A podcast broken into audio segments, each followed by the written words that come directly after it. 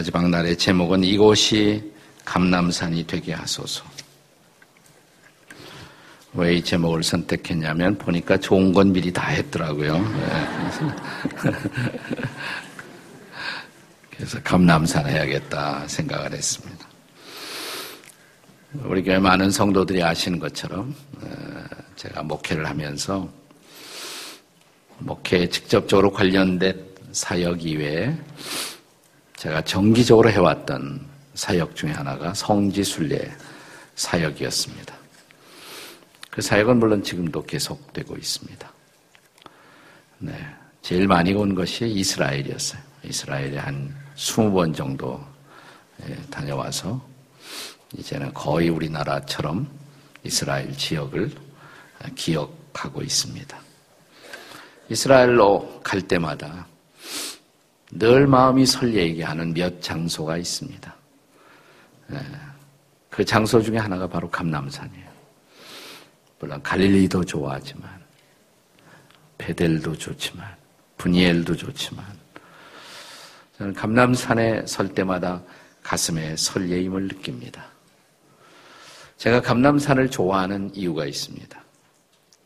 첫째로는 이 감남산은 그러니까 예루살렘에서 제일 높은 고지에 있어요. 그래서 거기 딱 서면 예루살렘 전경을 다 내려다볼 수가 있습니다. 한마디로 말하면 전망이 좋은 곳입니다.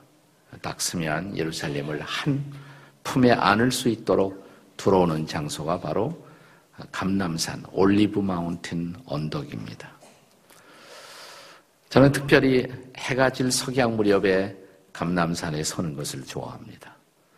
감남산에 서게 되면 해가 떨어지면서 예루살렘 시내 전체가 막 황금으로 불타오르는 듯한 그런 감동을 느낍니다. 전망이 좋은 것입니다. 제가 감남산을 좋아하는 또 하나의 이유가 있습니다. 감남산은 예수님의 마음을 느낄 수 있는 곳입니다. 감남산 올리브 마운틴 여기저기에 예수님은 당신의 마음을 심어 놓으셨어요. 그런 장소가 몇 장소 있습니다.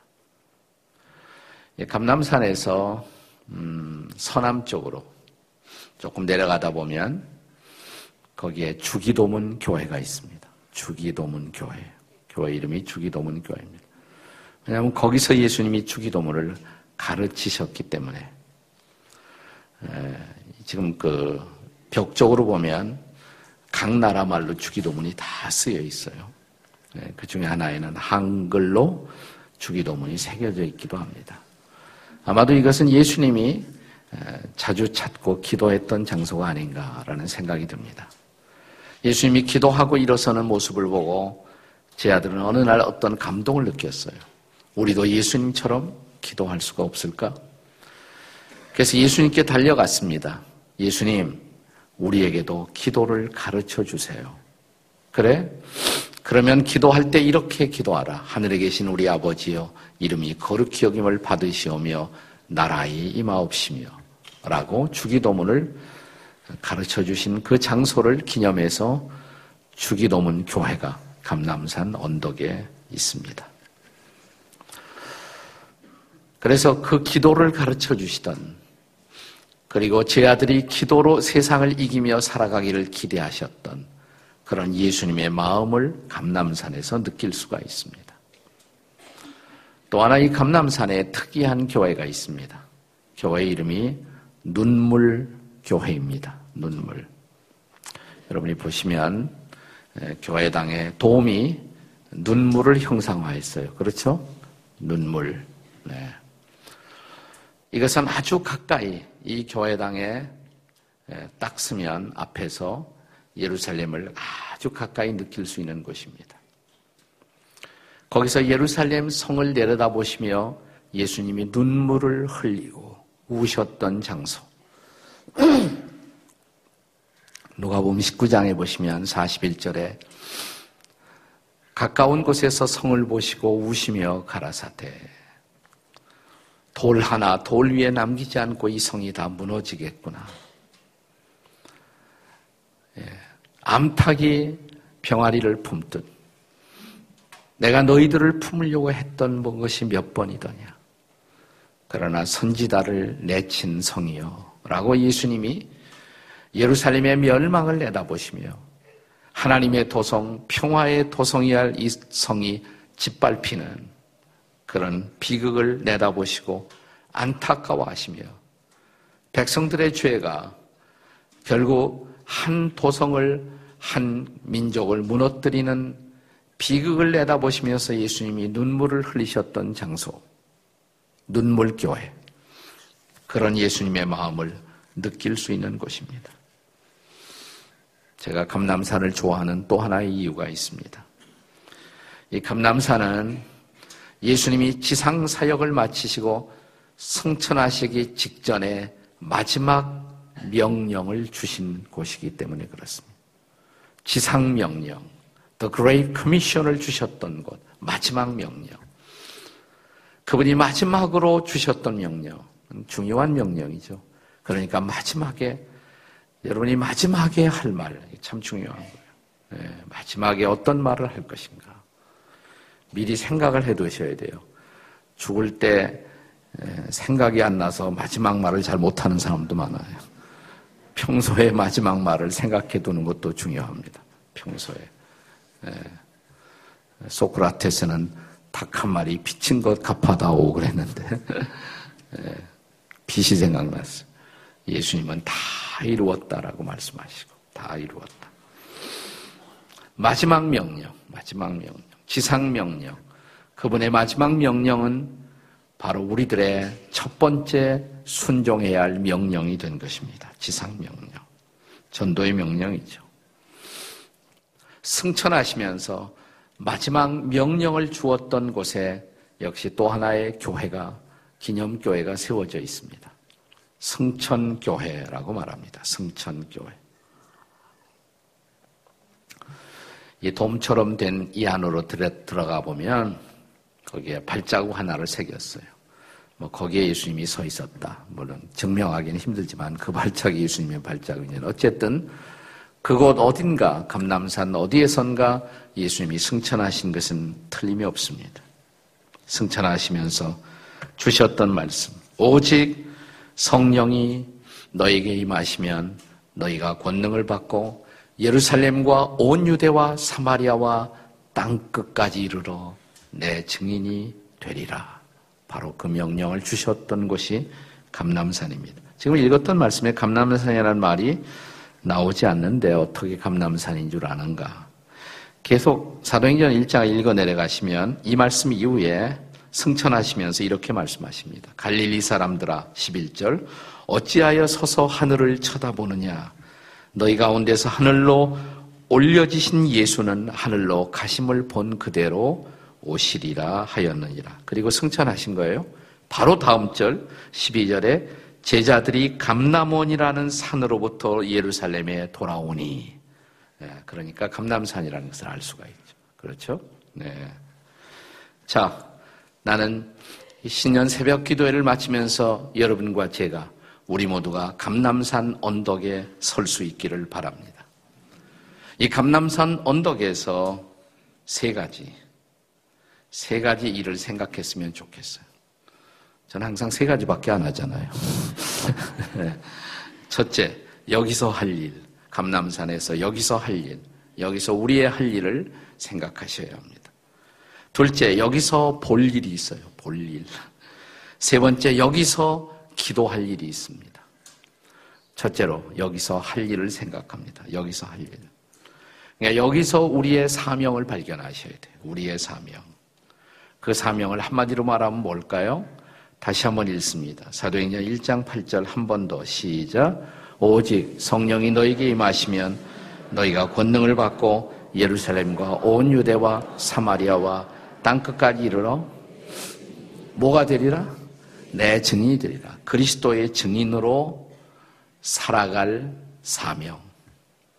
내가 그리스도의 증인이라는 자각을 하셔야 돼요. 이 감남산 언덕에 서서 나도 예수님의 증인이로구나.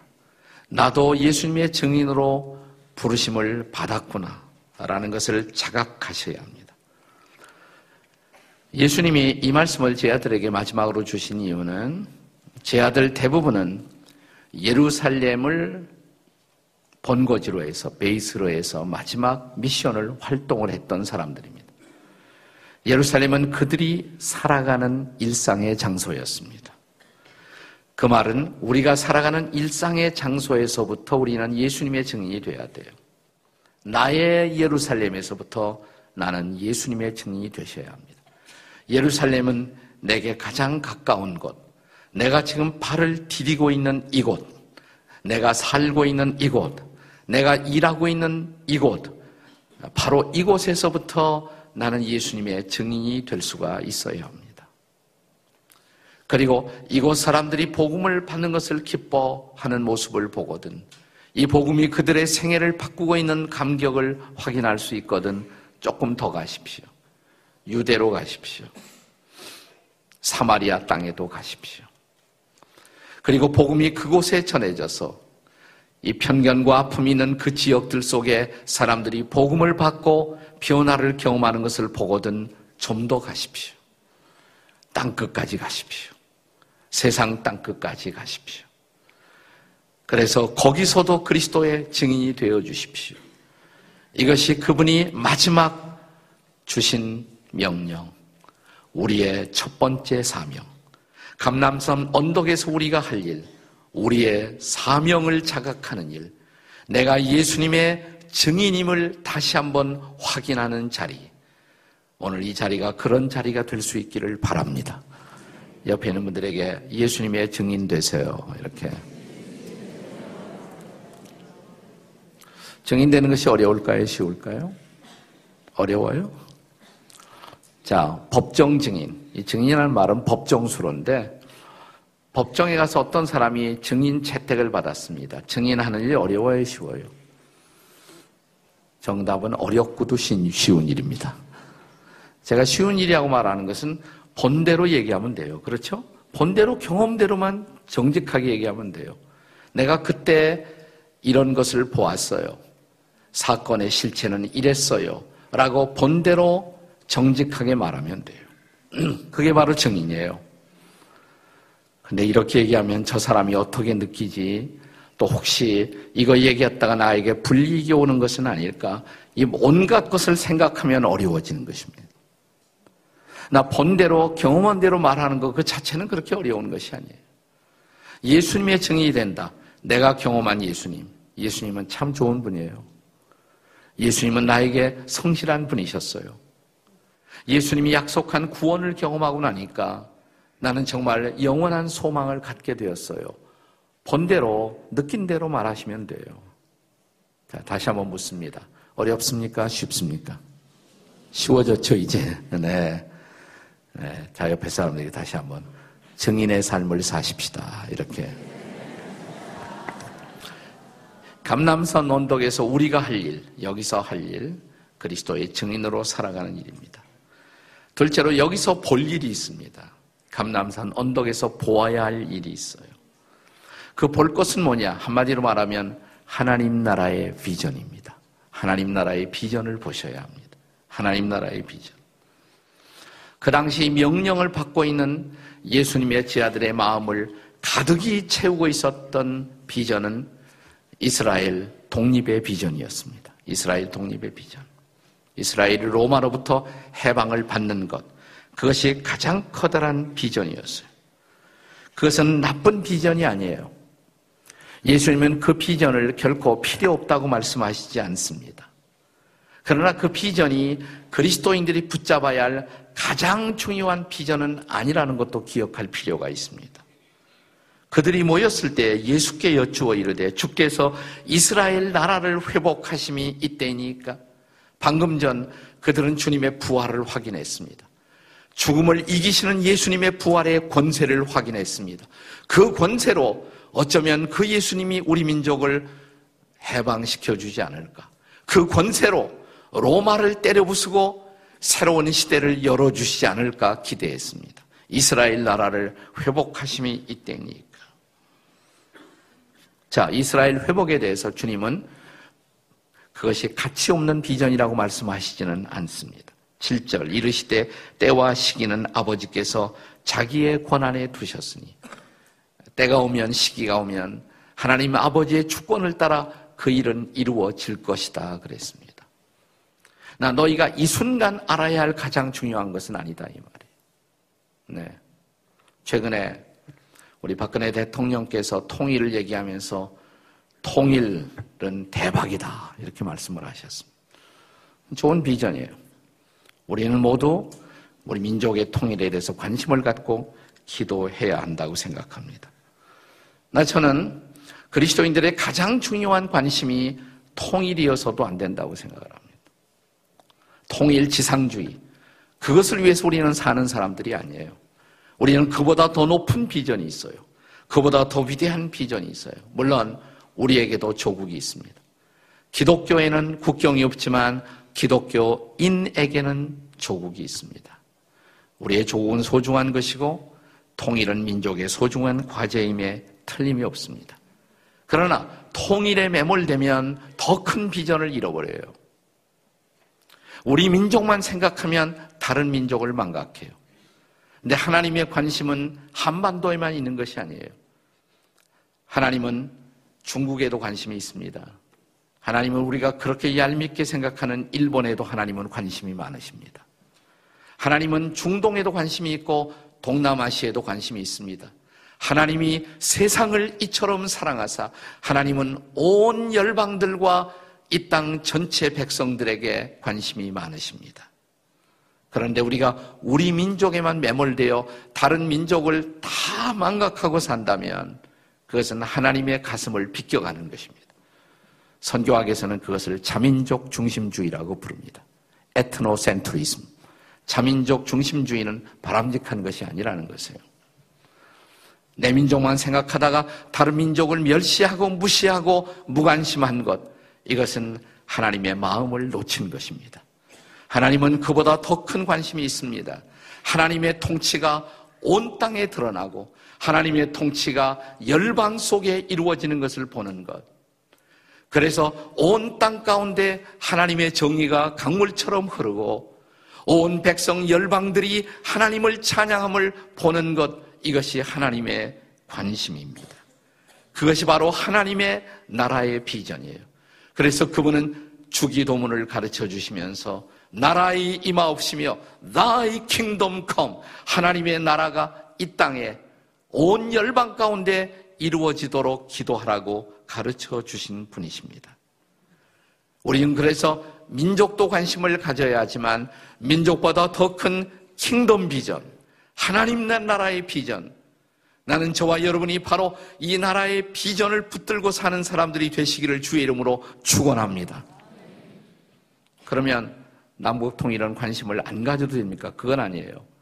저는 하나님의 나라의 비전을 갖고 살면 하나님께서 때를 당겨서 민족 통일도 주실 줄로 믿습니다. 교회가 교회되지 못하면 교회가 하나님의 사명을 다하지 못하면 저는 통일의 시기도 늦춰질 것이라고 생각합니다. 교회가 순결해지고 교회가 주의 명령을 받들고 순종하고 교인이 교회되고 교회가 교회되고 예배가 예배될 수 있다면 통일이 곧 이루어질 것입니다. 그러므로 먼저 가져야 할 관심, 먼저 보아야 할 비전, 가장 중요한 비전, 그것은 하나님의 나라의 비전인 것을 믿으시기 바랍니다. 자, 옆에 사람들에게 하나님 나라 비전을 보고 삽시다. 다 같이 시작. 여기서 할 일, 여기서 볼 일, 세 번째로 여기서 기도할 일이 있습니다. 여기서 기도할 일. 이 감남산 언덕에서 우리가 기도할 일이 있습니다. 감남산 언덕에서 내가 그리스도의 증인이라는 자각 속에 사명을 발견하십시오. 감남산 언덕에서 하나님 나라의 비전을 보십시오. 그리고 감남산 언덕 이곳에서 이제 우리는 내려와 엎드릴 줄 알아야 합니다. 기도를 시작해야 합니다. 예수님의 제아들이 그렇게 했던 것처럼 여기 사도행전 1장 12절에 보시면 제자들이 감남원이라는 산으로부터 예루살렘으로 돌아오니 이 산은 예루살렘에서 가까워 안식일에 가기 알맞은 길이라. 감남산에서 내려왔습니다. 제 아들이. 이 명령을 받고 내려왔습니다. 어디로 갔습니까? 13절. 들어가 그들이 요하는 다락방으로 올라가니. 네. 다락방은 이미 했어요. 마가의 다락방. 감남산에서 내려와서 다락방으로 들어간 것입니다. 거기 들어가서 뭘 했을까요? 14절. 서행전 1장 14절을 한번 다 같이 읽겠습니다. 시작. 여자들과 예수의 어머니 마리아와 예수의 아우들과 더불어 마음을 같이하여 오로지 기도에 힘쓰더라. 기도에 힘쓰더라. 그 다음 절에 보시면 15절에 모인 무리의 수가 몇 명이에요? 120명 그랬습니다. 이 다락방에 120명이 모여서 마음을 같이하여 힘써서 그들이 기도했습니다. 뭘 위해서 기도했을 것 같아요? 제일 중요한 기도 제목이 다시 이 감남산에서 예수께서 승천하시면서 제 아들에게 주셨던 명령 뭐예요? 오직 성령이 마시면 너희가 권능을 받고 예루살렘과 유대와 사마리아와 땅끝까지 이르러 내 증인이 되리라 하시니라. 그럼 뭘 기도했을 것 같아요? 성령 충만 받기 위해서. 왜? 성령으로 충만해야 성령의 권능을 받아야 예수님의 증인이 될 수가 있으니까. 예수님을 증거하다가 돌판매질을 당할 수도 있어요. 예수님을 증거하다가 비웃음을 당할 수도 있어요. 이것이 증인이 되는 어려운 일인 것입니다. 그러나 성령 충만하면 감당할 수가 있다는 것을 믿으시기 바랍니다. 성령 충만하면 우리는 담대할 수가 있습니다. 성령 충만하면 그리스도의 담대한 증인이 될 수가 있다는 것을 믿으시기 바랍니다. 성령이 임하시면 너희가 권능을 받고 내 증인이 되리라. 바로 그 성령 충만을 받기 위해서 120명의 제자들이 다락방에 모인 것입니다. 성경은 말하기를 마음을 같이하여 오로지 오로지 네 요즘 우리 말로 말하면 올인했다 이 말이에요. 올인해서 그들은 올인해서 한 가지 제목을 붙들고 기도했습니다. 그 제목이 뭐예요? 성령 충만 주의 영으로 충만하게 하옵소서. 그래서 증인의 사명 감당하게 하옵소서. 저는 우리 새벽 기도회를 특별 새벽 기도회를 마무리하면서 우리 교회의 자랑스러운 교우 한 분을 소개하려고 합니다. 지금은 전문인 선교사가 된 분. 아직도 위험한 지역에서 선교하고 있기 때문에 보안이 필요하기 때문에 이름이라든지 나라를 자세히는 말하지 않겠습니다. K자매, 우리 교회 암환자 목장 출신입니다. 네. 현재는 S국에서, 동남아시아 S국에서 전문인 선교사로 선교를 하고 있어요. 이 자매는 볼에 의류 수출 알선압을 하던 그런 자매였습니다. 인도네시아, 필리핀, 뭐 스리랑카 이런 여러 지역으로 그 무역을 위해서 의류 수출업을 위해서 뛰어다녔습니다. 그러다가 암에 걸렸습니다. 유방암에 걸렸습니다. 수술을 받습니다. 항암 치료 4번, 방사선 33번. 5년 동안 계속해서 약을 복용해야만 했었습니다. 그런데 2004년 항암 진료 중에 우리 교회 기도에서 기도하다가 성령을 체험합니다. 자신을 고쳐달라고 하나님의 긍휼을 입게 해달라고 그래서 하나님 앞에 쓰임 받다가 하나님 앞에 가게 해달라고 기도하던 중 성령의 강력한 임재를 2004년 체험 체험합니다. 그랬을 때 하나님이 첫째로 마음속에 부담을 주신 것이 내 주변에 나처럼 암을 앓고 있는 사람들이 너무나 많다. 그들과 함께 모여 기도하고 싶다. 그래서 암 환자 목장의 목자로 섬기게 됩니다. 한 가지를 더 했습니다. 주말이면 외국인 근로자 사역을 우리 교회에서 감당했습니다. 특별히 자기가 돌아다니던 동남아시아 지역 그 한 나라 지역의 사람들을 중심으로 해서 외국인 근로 사역을 하면서 그 땅의 사람, 옛날에는 돈을 벌기 위해서 옷을 팔기 위해서 그 나라를 갔지만 그 나라 사람들이 예수님의 마음을 갖고 살아가는 하나님의 백성이 되는 일에 마음 깊은 관심이 그 마음 속에 임했습니다.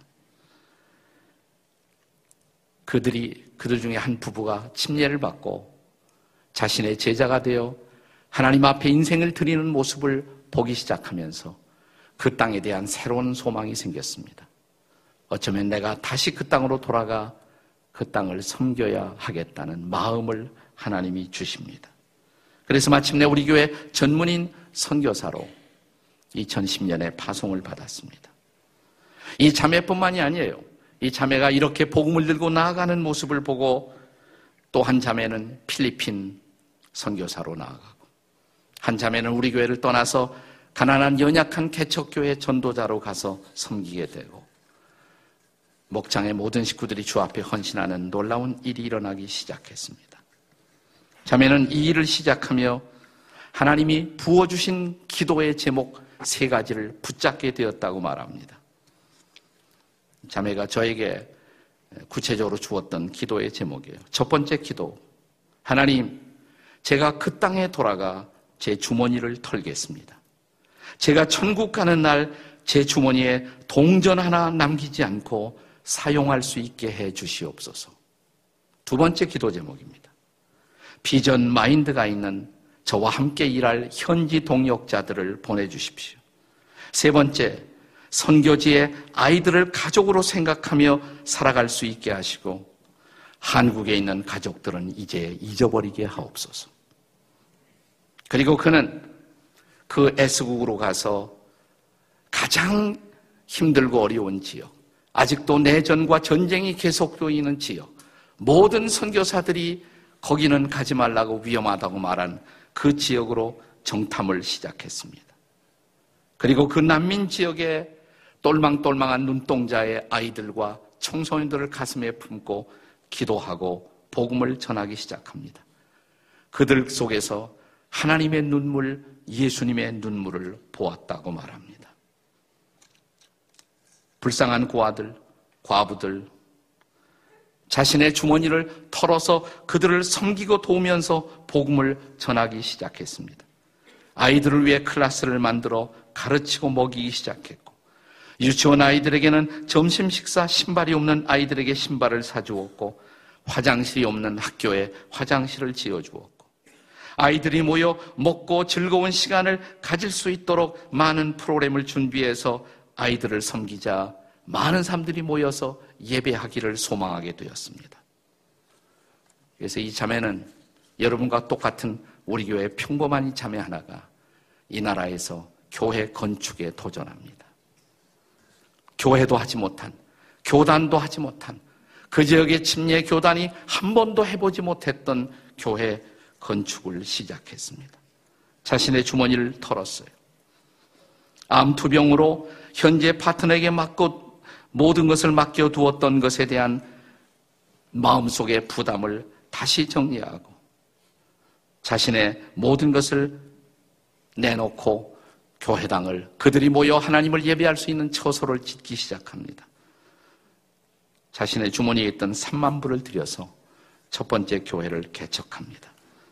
임마누엘 교회라고 이름을 지었습니다.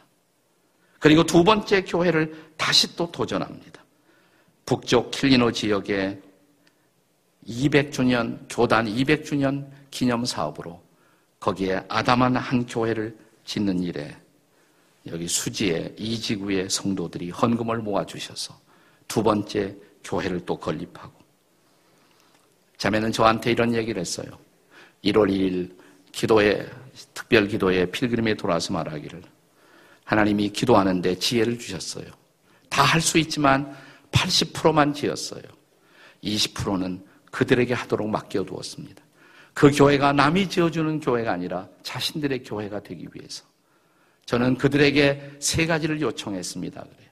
첫째는 이 교회당이 완성되기 위해서 헌금을 하던가, 안 되면 두 번째 여기 와서 노동을 하고 일을 하던가, 아니면 세 번째 중보 시간을 갖고 기도하십시오. 그래서 마침내 그들은 아름다운 그들의 예배 초소를 두 번째로 완성합니다. 그리고 세 번째 교회, 3년 동안 아이들을 구제하고 장학금을 후원했던 지역에서 이 자매의 소식을 듣고 너무 감사하다고 땅 500, 500평을 그냥 주었습니다. 그래서 우기가 끝나는 시절부터 시작해서 교회 건축을 세 번째 교회 건축을 또 시작합니다. 그리고 자매는 마음속에 네 번째, 다섯 번째 비전을 갖습니다. 이 험난한 난민 지역에 교회당이 세워져 예배가 드려지고 청소년들이 주 앞에 와서 비전을 보고 이렇게 일어나고 하나님을 찬양하는 놀라운 모습 앞에 자매는 기꺼이 자신의 인생을 드렸습니다. 그리고 이런 사역의 소식을 들은 우리 교회 많은 성도들이 이 자매와 함께 이 한나라에서 일어나는 의미심장한 변화 앞에 동참하고 있습니다.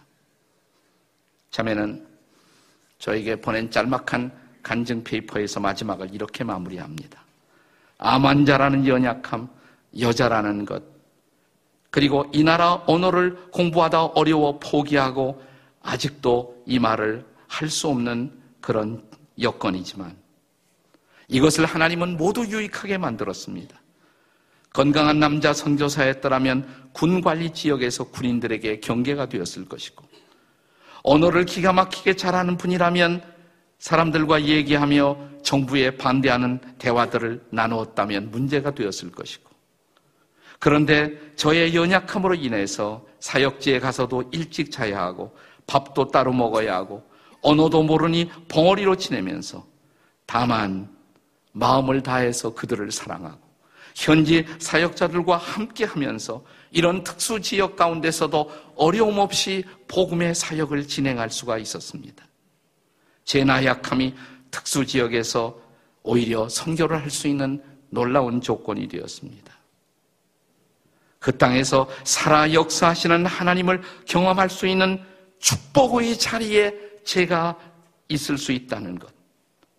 이 고백만을 드릴 수 있으며 이 모든 일은 하나님이 하셨습니다. 여러분과 똑같은 우리 교회 한 여성이 한 자매가 한 나라에 끼치고 있는 놀라운 영향력. 이것은 감남산 언덕에서 보았던 비전 때문입니다. 나는 저와 여러분이 이 비전을 보고 우리도 감남산에서 우리들의 예루살렘으로 우리들의 유대와 사마리아로 우리들의 땅끝으로 나아가는 저와 여러분이 되시기를 주의 이름으로 축원합니다. 기도하시겠습니다. 이런 찬양이 있습니다. 주님 내가 여기 있사오니 나를 보내주소서.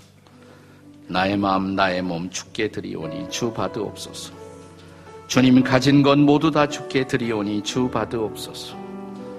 한 자매가 이 찬양을 형식적으로만 부른 것이 아니라 이 찬양 부르고 몸과 마음을 주 앞에 드렸더니 하나님은 여러분과 똑같은 한 사람을 통해서 한 나라를 변화시키는 놀라운 일을 하고 계십니다. 이 자매를 쓰신 주님이 여러분과 저의 동일한 주님이십니다. 우리를 통해서도 그 일이 일어날 수가 있습니다.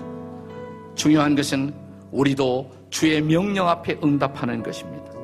이렇게 노래할 수 있을까요? 이렇게 기도할 수 있을까요? 이렇게 고백할 수 있을까요? 주님 내가 여기 있사오니 나를 보내소서. 우리 기도하시며 찬양하시겠습니다. 님 내가 여기 있사오니 나를 보내소서 나를 보내소서 나의 마음 나의 몸 주께 드리오니 나의 몸 주께 드리오니 주 받으옵소서. 받으옵소서.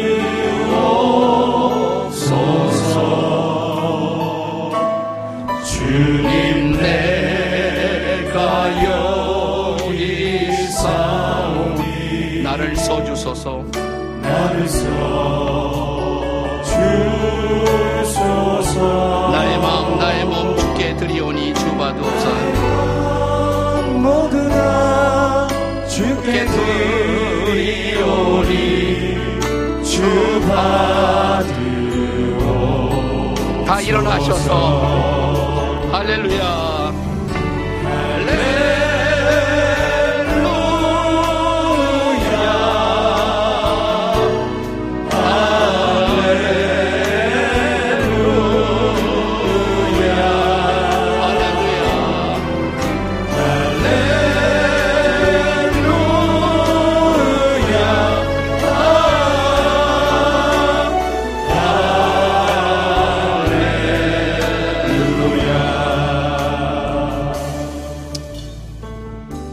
보니까 우리 이 선교사 자매님은 저에게 이렇게 말합니다.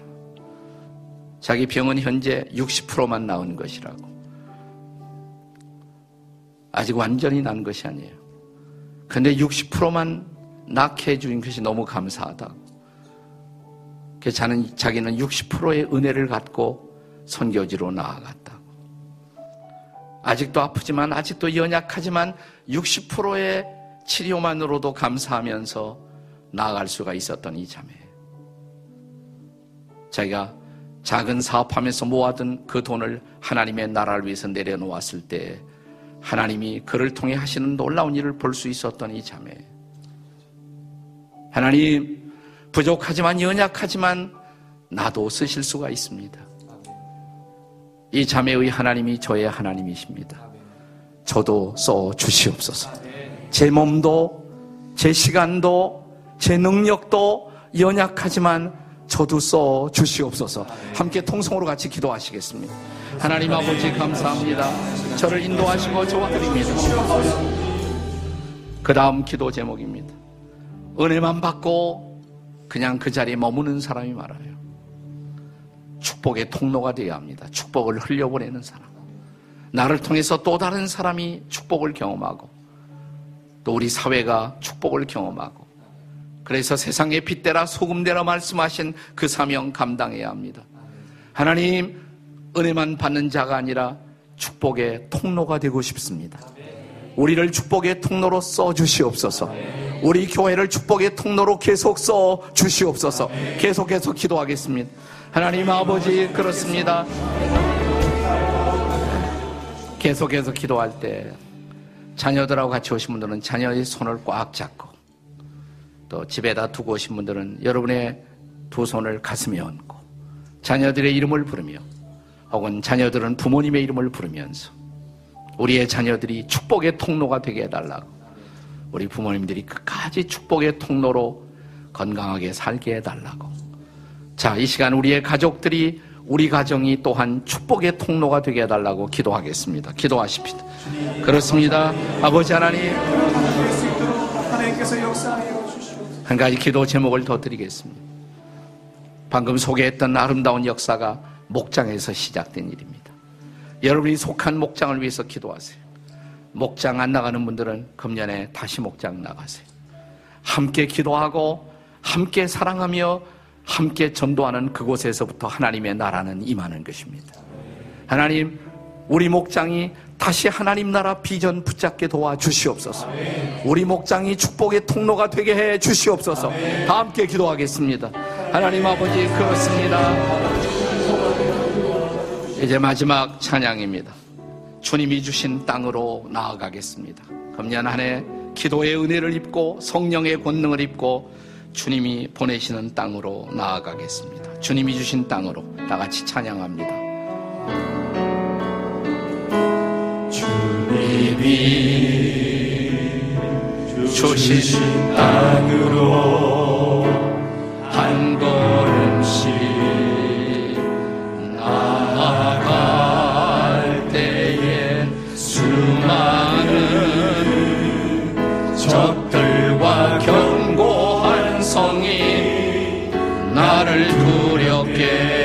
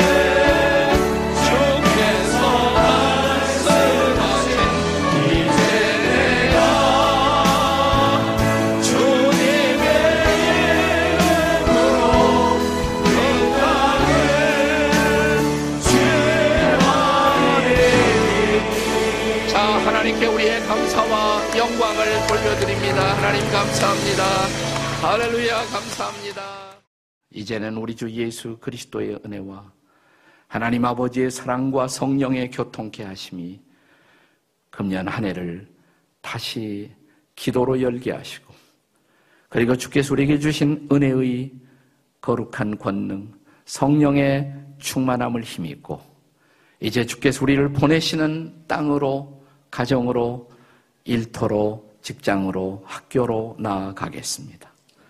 예수님의 은혜, 아버지 하나님의 한결같은 사랑, 성령의 권능과 동행이 지구촌 공동체에 속한 모든 성도들 가운데 모든 목장 가운데 성령의 은혜와 권능이 함께 하시기를 간절히 축원하옵나이다.